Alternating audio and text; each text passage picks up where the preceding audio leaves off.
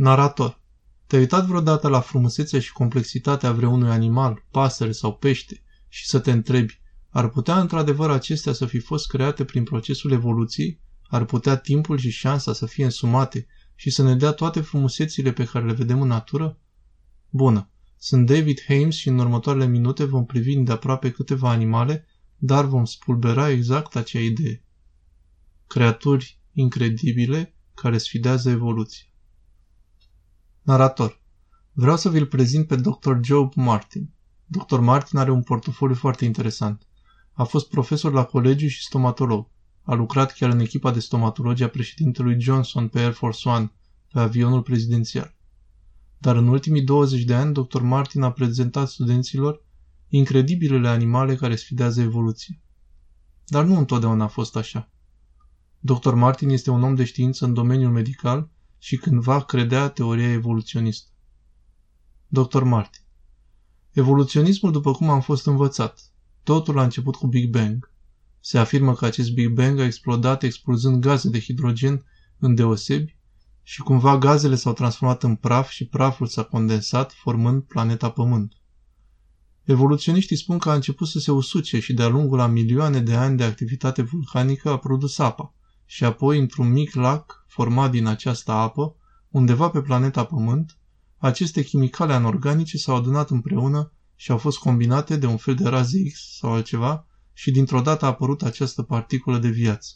Și îi spun că asta s-a întâmplat acum 3,5 miliarde de ani și că apoi acea particulă de viață, cumva, după 3 milioane de ani, a devenit prima celulă, ceea ce a fost undeva acum 600 de milioane de ani, iar mai apoi, progresiv, aceasta a devenit frumoși de voi.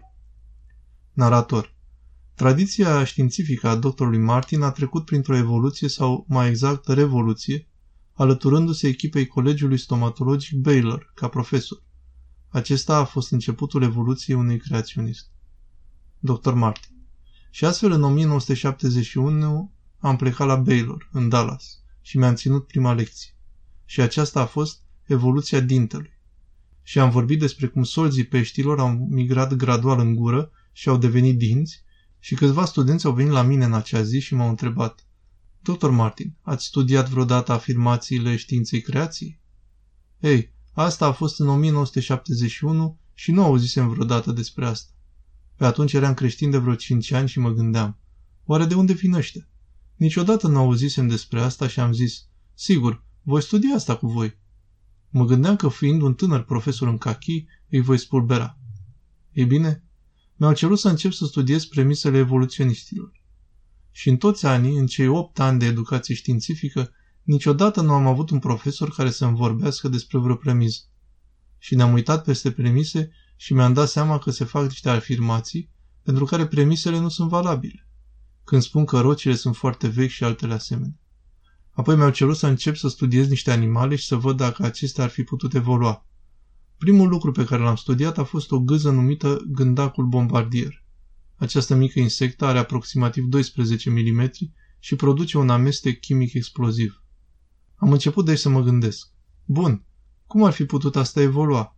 Să spunem că evoluția este adevărată și evoluezi, dar nu e un mecanism de apărare pentru că acela e mecanismul de apărare al gâzei.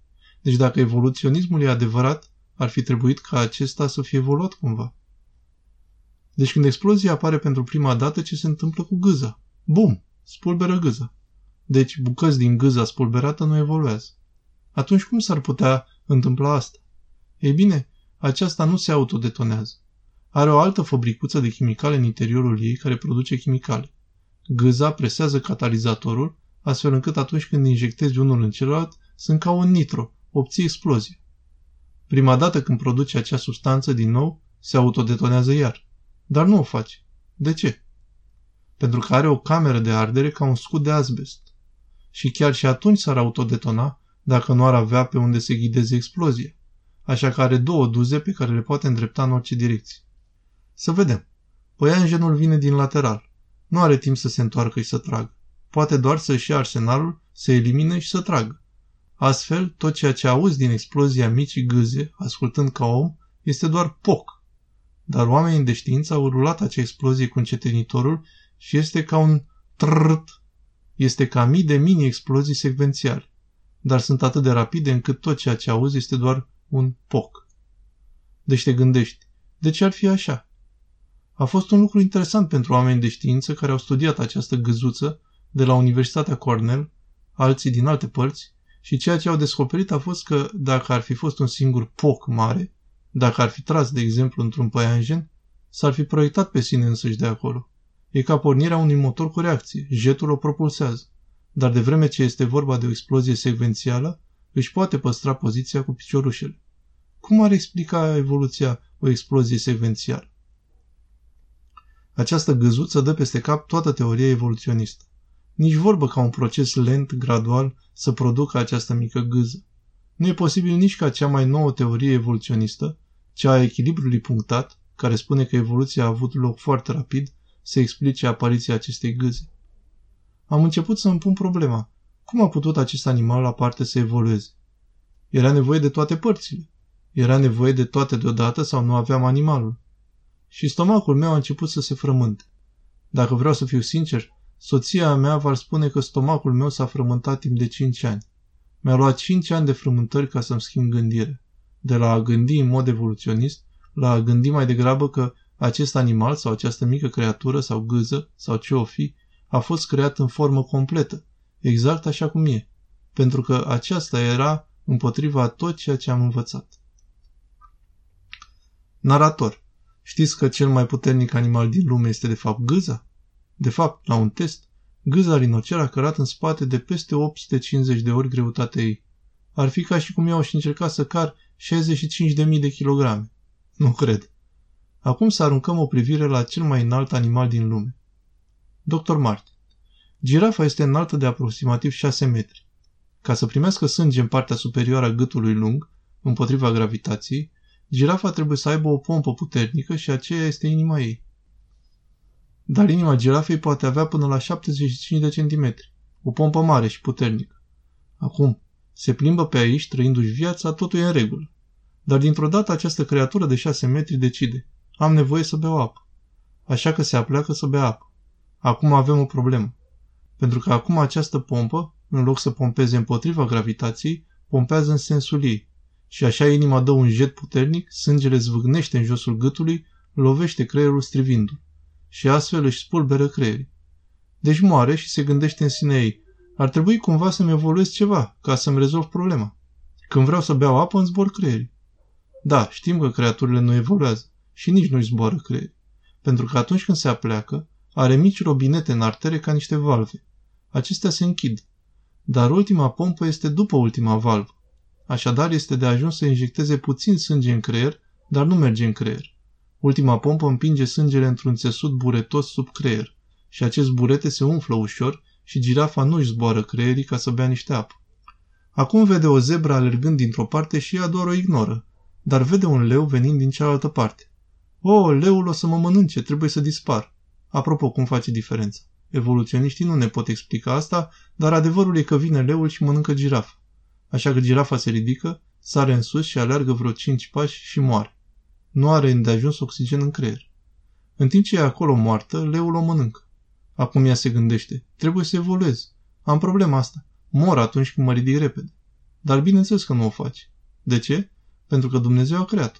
Deci când începe să-și ridice capul, mici robineți, micuțele valve din artere sunt deschise, iar buretele de sub creier stoarce ușor ultimul jet de sânge oxigenat, împingându-l în creier. Sunt mici valve în venele care coboară pe gât în jos. Acestea se închid, iar când girafa e cu capul sus și aleargă, totul este bine. Presiunea sanguină este bună și ea se simte bine. Ei bine, cum ar fi evoluat asta?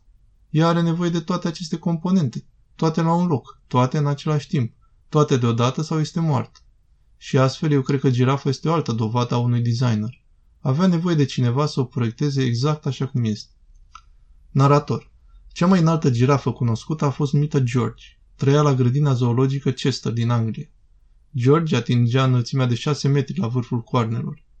Un alt lucru interesant la girafe. Ele nu au corzi vocale. Iată o pasăre pe care o vezi în jurul casei tale dar după ce te uiți mai îndeaproape s-ar putea să ți se pare de necrezut. Dr. Martin Ciocănitorile sunt niște păsărele foarte speciale. Ciocul ciocănitoare este de o forță industrială. E mai puternic decât ciocurile altor păsări. Ea are picioare speciale. Cele mai multe păsări au trei degete în față și unul în spate. Ciocănitoarea are două degete în față, două în spate. Și așa se poate cățăra pe trunchi, pe trunchi vertical. Poate urca drept, poate să coboare, poate merge lateral, se poate cățăra unde vrea. Are niște pene speciale la coadă. Acestea sunt deosebite de penele altor păsări. Mai rezistente, mai spongioase, foarte puternice și dure, pentru că se ancorează cu cele două picioare și cu penele cozi. Așa că face o gaură, își fandează penele cozi și dă cu capul de copac. Ai crede că domnul ciocănitoare ar merge acasă și ar spune doamnei ciocănitoare, Ua, am durerea asta de cap. Toată ziua am dat cu capul de copac. Dar nu o face. De ce? Pentru că Dumnezeu l-a creat cu echipament special. De exemplu, între cioc și craniu există o bucată de cartilagiu ce acționează ca un amortizor de șocuri. Craniul este cel mai gros os raportat la greutatea corporală dintre animale. De altfel, neurochirurgii studiază creierul ciocănitorilor, cum este acesta fixat, pentru a ajuta pe accidentați cu traume craniene, cărora trebuie să le fixeze înapoi creierul. Și ei studiază ciocănitori. Ciocănitoarea cu craniul tare, cu amortizor de șoc, cu ciocul ei puternic, cu penele cozii și cu picioarele ei, e echipată, cu excepția unui lucru. Odată ce face gaura, trebuie să scoată afară insecta, pentru că aceea e prânzul. Dar cum va face? La cele mai multe păsări, limba iese până la vârful ciocului. Limba ciocănitoare iese cu 4 cm în afara ciocului. De ce? Pentru că va face o gaură, va găsi tunelul insectei, își va strecura limba înăuntru și va trage insecta afară. Acum ar trebui să spui, mi-aș putea introduce limba în gaura din copac și să trag afară insecta? Bineînțeles că nu. Cum face atunci ciocănitoare? Ei bine, Dumnezeu a făcut ciocănitoarea cu țepi pe vârful limbii și ea literalmente înjunghie larva pentru că aceasta nu vrea să iasă. Și dacă aceasta nu este suficient, are în limbă o fabricuță de lipici care produce cu precizie exact lipiciul potrivit pentru a lipi insecta. Lipici ce nu se lipește de ciocul ei. Și așa trage insecta în gură. Acum avem o problemă, dacă evoluția este adevărată. Să zicem că în sute de mii de ani ciocănitoarea a dobândit toate acestea, își lipește limba de un insect, apoi o înghite. Dar ce se întâmplă cu limba? Își înghite limba. Moare. Se autostrangulează. Dar nu o face. De ce? Pentru că atunci când introduce insecta în gură, are o altă fabricuță care produce solventul cu care dizolvă lipiciul. Deci dizolvă lipiciul, desprinde insecta, înghite insecta. Dumnezeu a făcut așa. Ciocănitorile. Când ciocănesc, își deschid ochii între fiecare două ciocănituri și se concentrează. Țintesc din nou, închid ochii și apoi lovesc. Deci tu auzi o ciocănitoare care face trr, trr. De fiecare dată când auzi acel trr, după fiecare ciocănitură își deschide ochii, se concentrează, țintește cu ciocul și lovește copacul. De ce? Se credea că doar pentru a evita așchii. S-a măsurat forța impactului dintre capul ciocănitoare și copac și forța e atât de mare încât dacă nu ar fi închis ochii, aceștia ar fi sărit afară. Deci te-aș întreba, ai văzut vreodată o ciocănitoare oarbă? Nu, ele niciodată nu greșesc, niciodată. O ciocănitoare deosebită, ciocănitoarea verde europeană.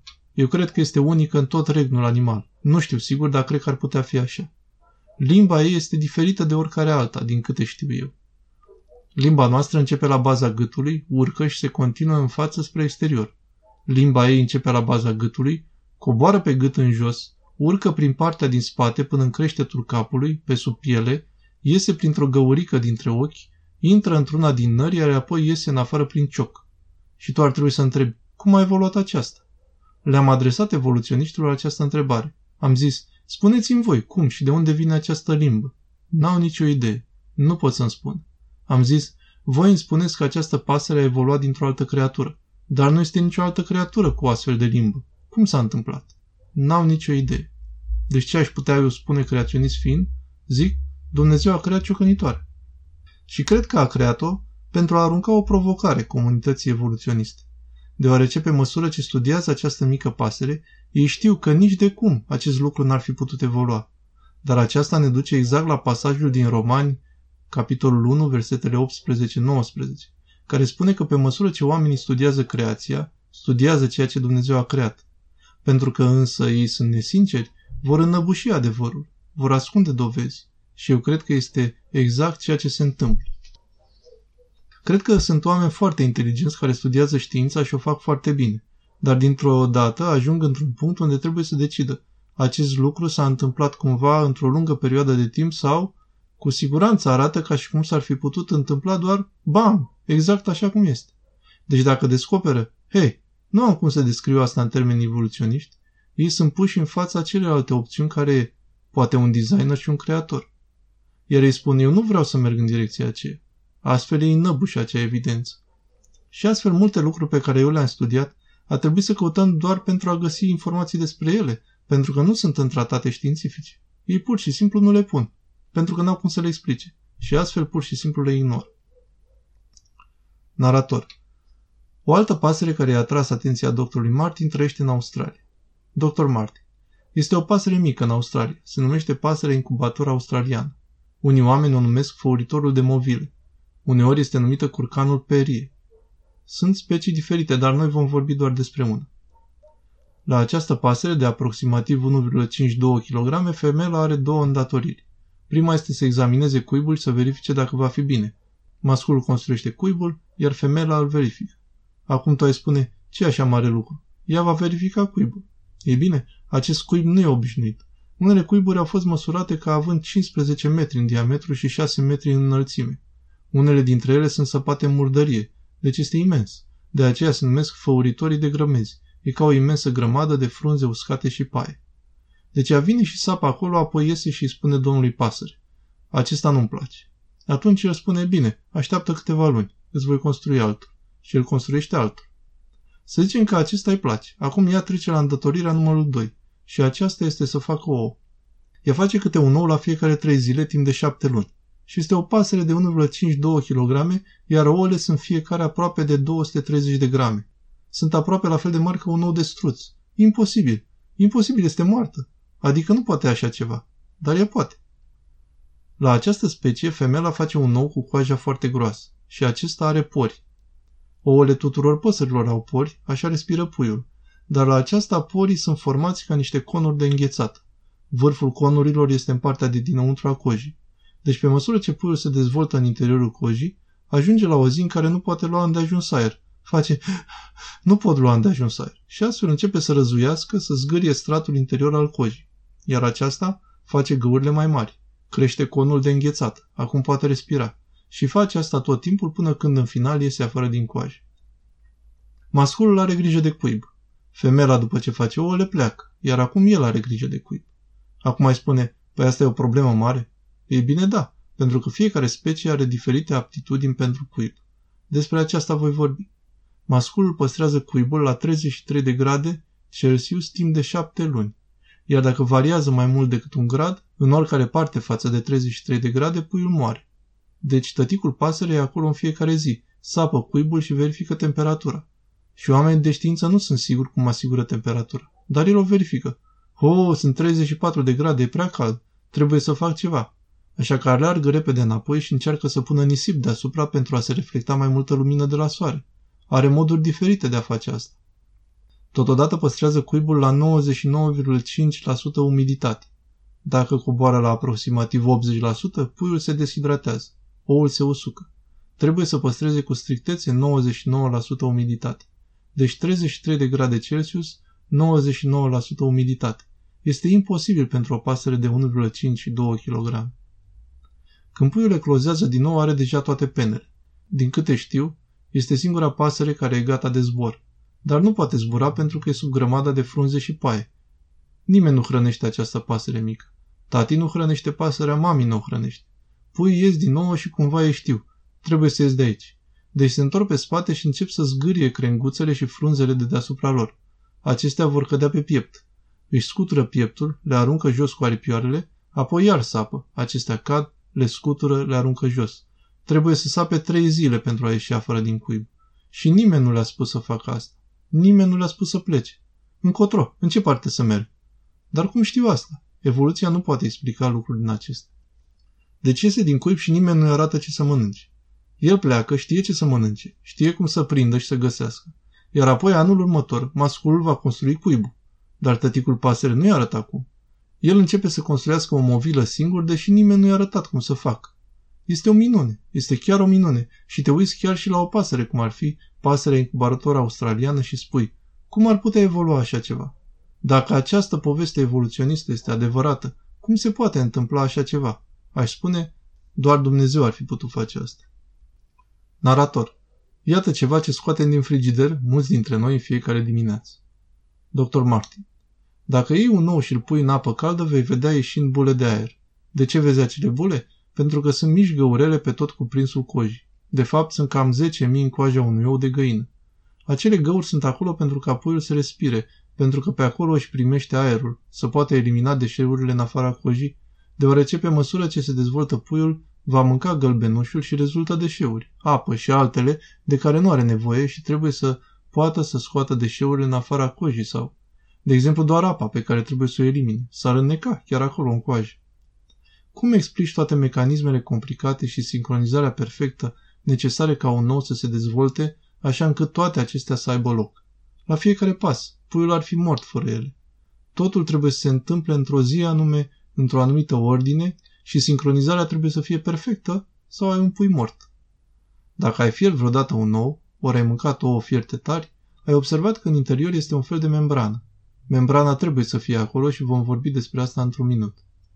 Dar la un capăt oul este plat și arată de parcă puiul nu a umplut complet oul.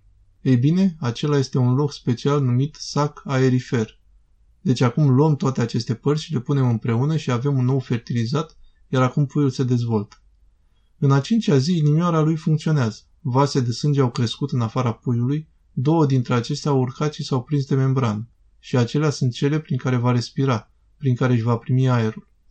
Aerul vine prin pori, prin găurile din coajă până la membrană, iar apoi membrana transferă oxigenul la arteră care intră în pui. Apoi celălalt vas care se prinde de membrană elimină deșeurile, așa că este un proces în care unele intră, iar altele ies din coajă. Încă două vase de sânge se prind de gălbenuși și așa se hrănește el. Și pe măsură ce trăiește în găoace, se mărește și nu mai are suficient aer și asta este în cea de-a 19-a zi. În acest timp i-a crescut un dinte mic pe vârful ciocului numit dinte de ou. Nouă, în general, ne cresc dinții înăuntru gurii, nu pe cioc, dar puiul are acest dinte de ou. Și în a 19-a zi face cu acesta o găurică în zona plată a oului, unde se află aerul, numită sac aerifer. Acum puiul are aer pentru șase ore. Noi când înotăm și ajungem pe fundul piscinei și nu mai avem aer și ne ridicăm la suprafață, zicem, ah, am reușit. De obicei stăm acolo, ne relaxăm, respirăm un timp. Ei bine, puiul nu. Deoarece când puiul intră în sacul aerifer și face ha, ha, n-am suficient aer și găurește sacul în ziua a 19, nici mai devreme, nici mai târziu, altfel e mort. În a 19-a zi, intră în acel sac, acum are șase ore.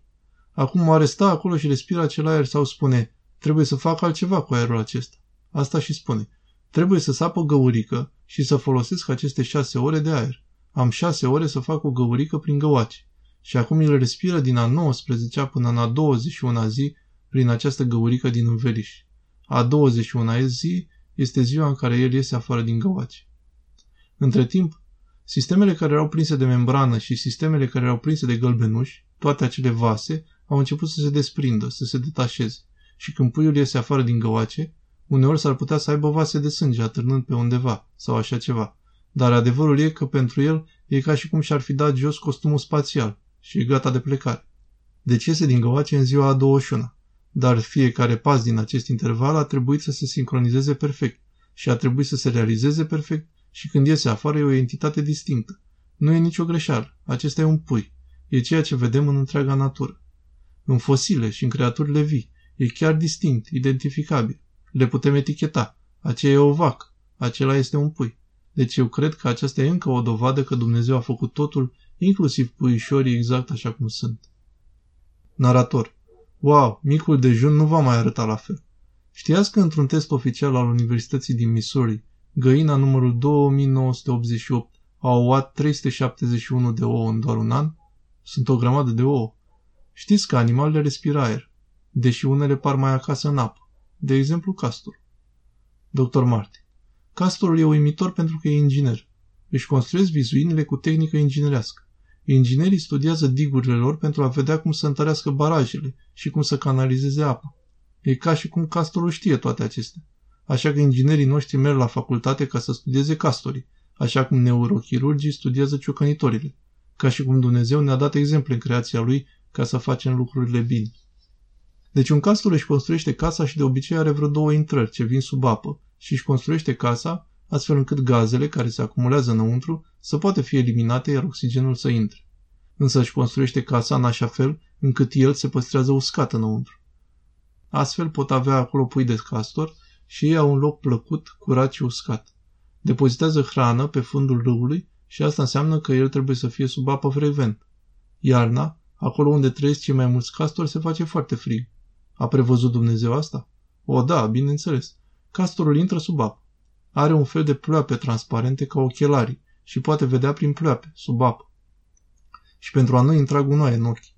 Are supape nazale care se închid pentru a nu intra apă supape la urechi care se închid pentru a nu intra apa în urechi.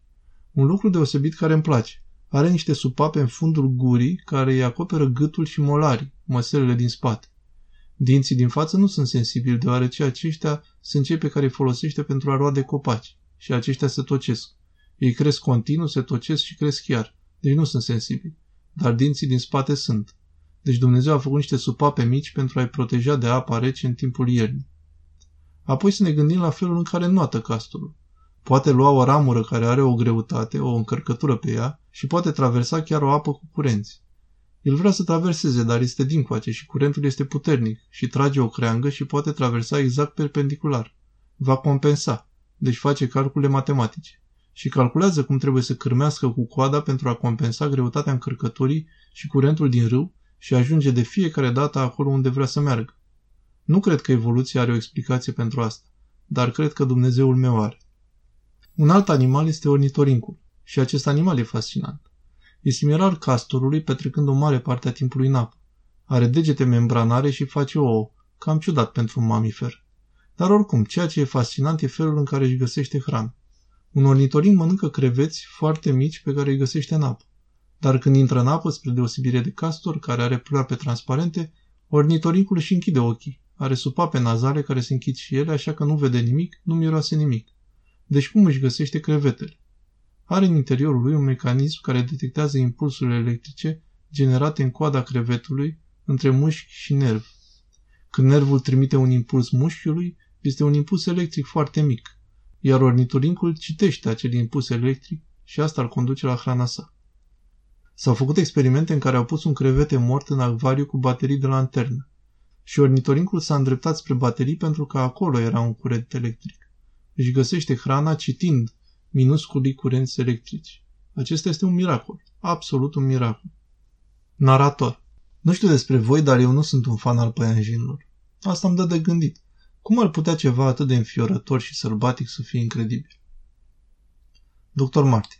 Există un păianjen pe care noi îl avem în Texas și se găsește și în alte zone ale Statelor Unite, numit păianjenul de grădină negru și galben. Unii oameni îl numesc păianjenul fermoar, pentru că în mijlocul pânzei întotdeauna face niște semne mici și caracteristice ca un fermoar mic din mătase. Și acest păianjen e chiar uimitor. Noi am crescut câțiva, au crescut în casa noastră. Deci i-am urmărit, i-am hrănit cu lăcuste și greieri și ei au șapte tipuri diferite de pânză pe care le fac. Îi fac un anumit tip de pânză care nu e lipicios și pe aceea aleargă pe pânză să captureze mica insectă. Mai au o pânză care e lipicioasă care prinde insectă. Și aceste pânze nu sunt mici. O femelă matură are o pânză cu diametrul de circa 60 de centimetri. Ea are cam 5-6 cm și face lucruri interesante. Dacă vii foarte aproape de ei în timp ce stau acolo liniștiți pe pânza lor, uneori vor face ca pânza lor să tremure, ca o trambulină. Vor veni la tine spunând, pleacă de aici, nu vreau să te apropii. Dar apoi, când prind o insectă, aleargă și o prind și lansează fâșii de pânză cu care înfășoară insectă.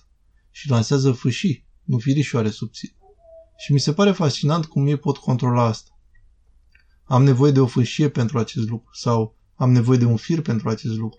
Am nevoie de un fir lipicios pentru acest lucru. Știu exact ce vor să fac.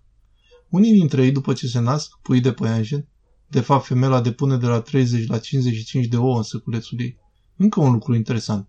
Ea face acest sac de ouă din diferite tipuri de pânză și rotește acest săculeț, apoi îl înfășoară cu o pânză mătăsoasă și în final înfășoară o pânză de culoare castaniu roșiatic. Deci are chiar și diferite culori ale pânzei. Dar umple acest sac, ai crede că îl umple de sus, dar îl umple din partea de jos. Merge de desubt și își împinge ouăle de jos în sus în sac și apoi pudrează fiecare ou cu un fel de praf fin de la o altă fabricuță pe care o are în interior, așa încât ouăle să nu se lipească unele de altele. Apoi împinge ouăle înăuntru și sigilează fundul. Și uneori face asta toamna.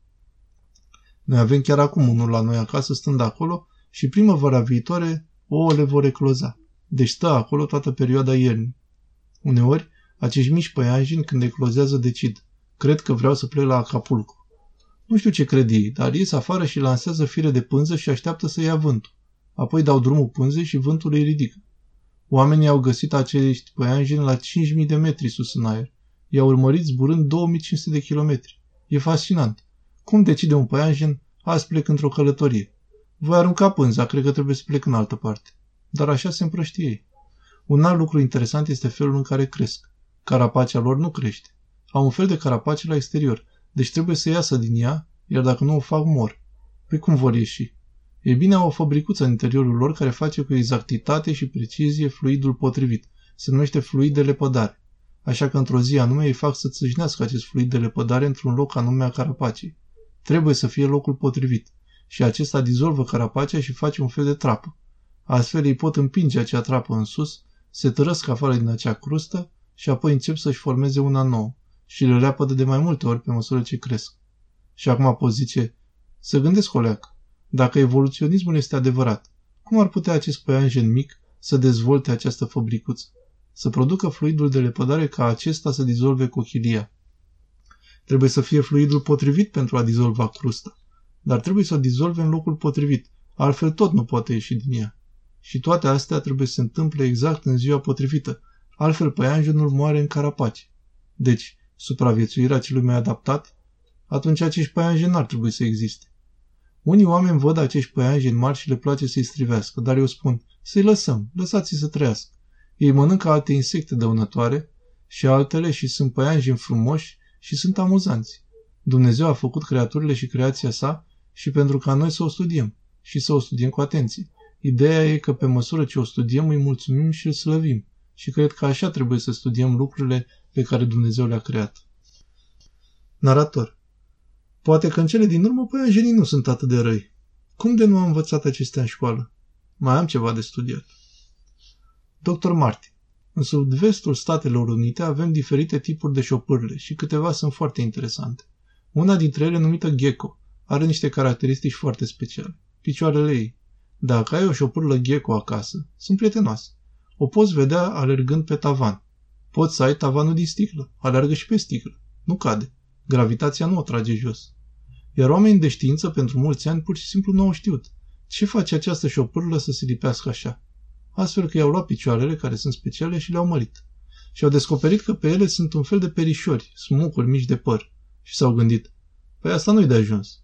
Asta a fost la o mărire de 2000 de ori. Și au zis, ei bine, nu e de ajuns, aici ne scapă ceva.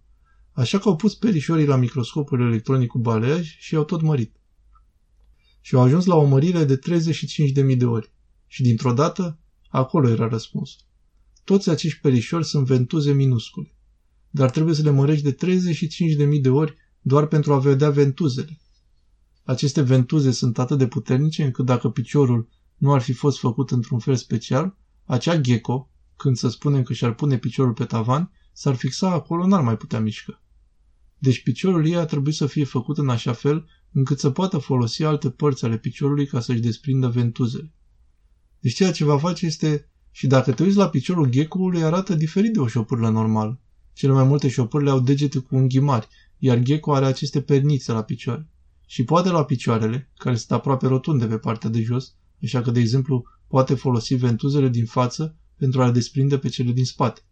Sau le poate folosi pe o parte, să desprindă pe cele din cealaltă parte. El face asta în mod natural, dar așa se întâmplă. Cum și-ar putea evolua o șopârlă ceva care trebuie mărit de 35.000 de ori pentru a putea fi văzut? Cum și-ar dezvolta ea așa ceva? Și de ce ar evolua așa ceva? Și de ce ar avea exact tipul potrivit de picior necesar pentru a funcționa cu acele ventuze? Toate acelea trebuia să fi fost de acolo deodată. Apoi avem cealaltă șopârlă numită șopârla Ceacovala. Și ea are trei lucruri distincte care o face deosebit. Una dintre ele este că are pielea de pe spate aproape ca o pătură. Această piele își schimbă culoare. Va începe dimineața când va fi întuneric, trebuie să absorbă mai multă lumină, pentru că este un animal cu sânge rece și are nevoie să-și încălzească sângele ca să fugă de dușmanii săi. Astfel îl va încălzi, dar mai târziu, după amiaza în deșert, când soarele este fierbinte, se schimbă în culoarea bej deschis și reflectă soarele, astfel încât sângele ei să nu fiarbă. Are și un mecanism de apărare. Coioții vor să mănânce aceste mici șopârle și ei chiar încearcă să le mănânce. Ea va alerga într-o crăpătură dintre stânci și își va expanda corpul ca un pește balon. Își va umfla corpul.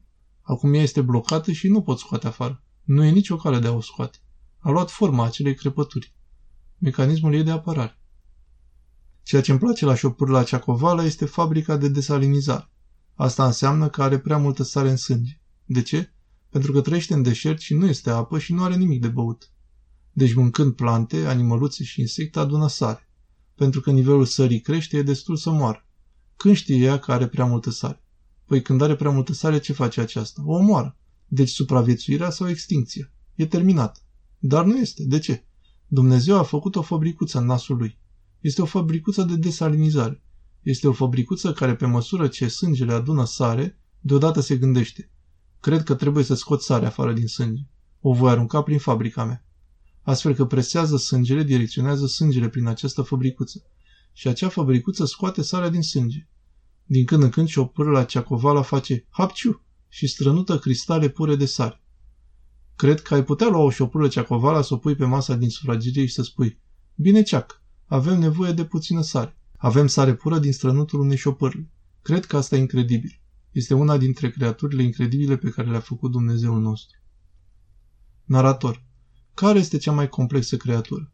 Trebuie că noi suntem. Dar cum am ajuns aici? Suntem noi veri îndepărtați ai maimuțelor? Sau am fost concepuți de un creator?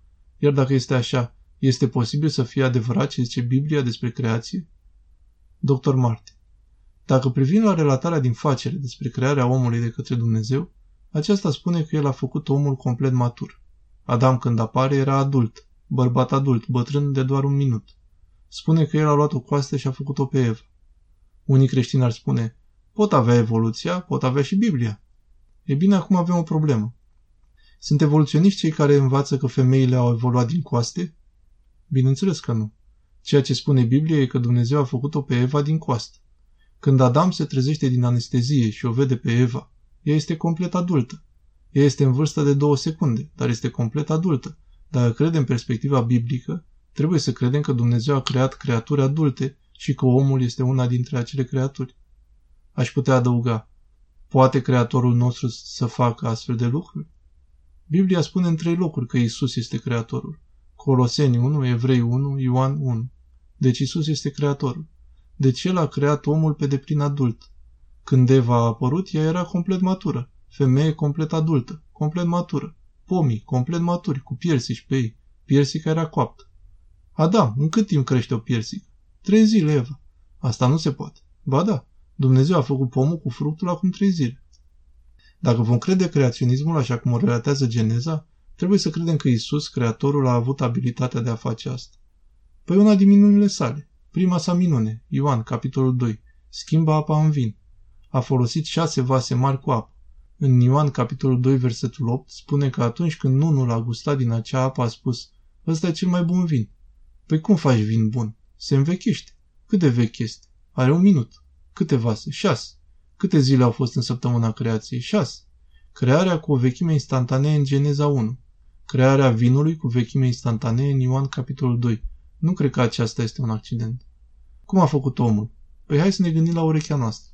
Mai întâi privești la urechea umană și te gândești. Ăsta e un lucru ciudat. Adică avem aceste lucruri cu care auzim. Apoi te uiți la animale și toate au urechi. Și totuși nu toate au. Multe animale aud fără urechi. Dar noi avem urechi. Timpanul urechii umane este o minune. Are o mișcare atât de mică încât chiar nu o poți măsura. Unii oameni de știință au spus că mișcarea timpanului sub acțiunea sunetelor este cam aceeași cu o sutime din grosimea unei molecule de hidrogen. Aceasta este cea mai mică moleculă. Deci acea mișcare minusculă poate face diferența dintre o trompetă, toba mare, mama ta spunându-ți să mergi să-ți faci patul, tatăl tău spunându-ți că nu poți avea mașina diseară pentru că nu ai ajuns la tip seara trecută, și acea mișcare minusculă face diferența între toate aceste sunete diferite. Și ele intră exact în creierul nostru, iar creierul ne spune, asta care vorbește e mama, iar acesta e tata. Aceasta este orchestra simfonică. Și noi putem auzi muzică. Putem auzi pe cineva spunând te iubesc, ceea ce tuturor ne place. Cum? Doar cu o mișcare nici cât grosimea moleculei de hidrogen. Ăsta e un miracol. Ăsta e un miracol și asta e în interiorul capului nostru. Ochiul nostru, același lucru. Oamenii de știință nu au fost în stare să reproducă ceea ce face ochiul nostru. Nu pot face o lentilă pentru camera foto. Și fotografilor le plăcea să aibă o astfel de lentilă, care vede clar la mare distanță, vede clar foarte aproape, dacă vorbim despre un ochi bun, nu unul bolnav sau cu ochelari. Ochiul face constant așa, vibrează tot timpul. Și totuși imaginile pe care le vedem nu fac așa. Ele sunt fixe. Cum se întâmplă asta? Datorită modului în care Dumnezeu a asamblat întregul ochi împreună cu diversi mușchi din ochi și modurilor în care sunt conectate prin nervul optic și merg la creier. Și vedem lucrurile, deși imaginea e proiectată răsturnat. Și au făcut experimente în care li s-au pus oamenilor ochelari care răstoarnă imagine. Și în două săptămâni o persoană cu acel tip de ochelari poate conduce o mașină. Creierul său a compensat toate acestea.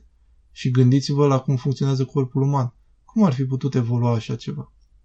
Acum când ne gândim la asta, ne-am uitat la mai multe creaturi și privești la acestea și începi să te gândești. Cum ar putea fi așa ceva?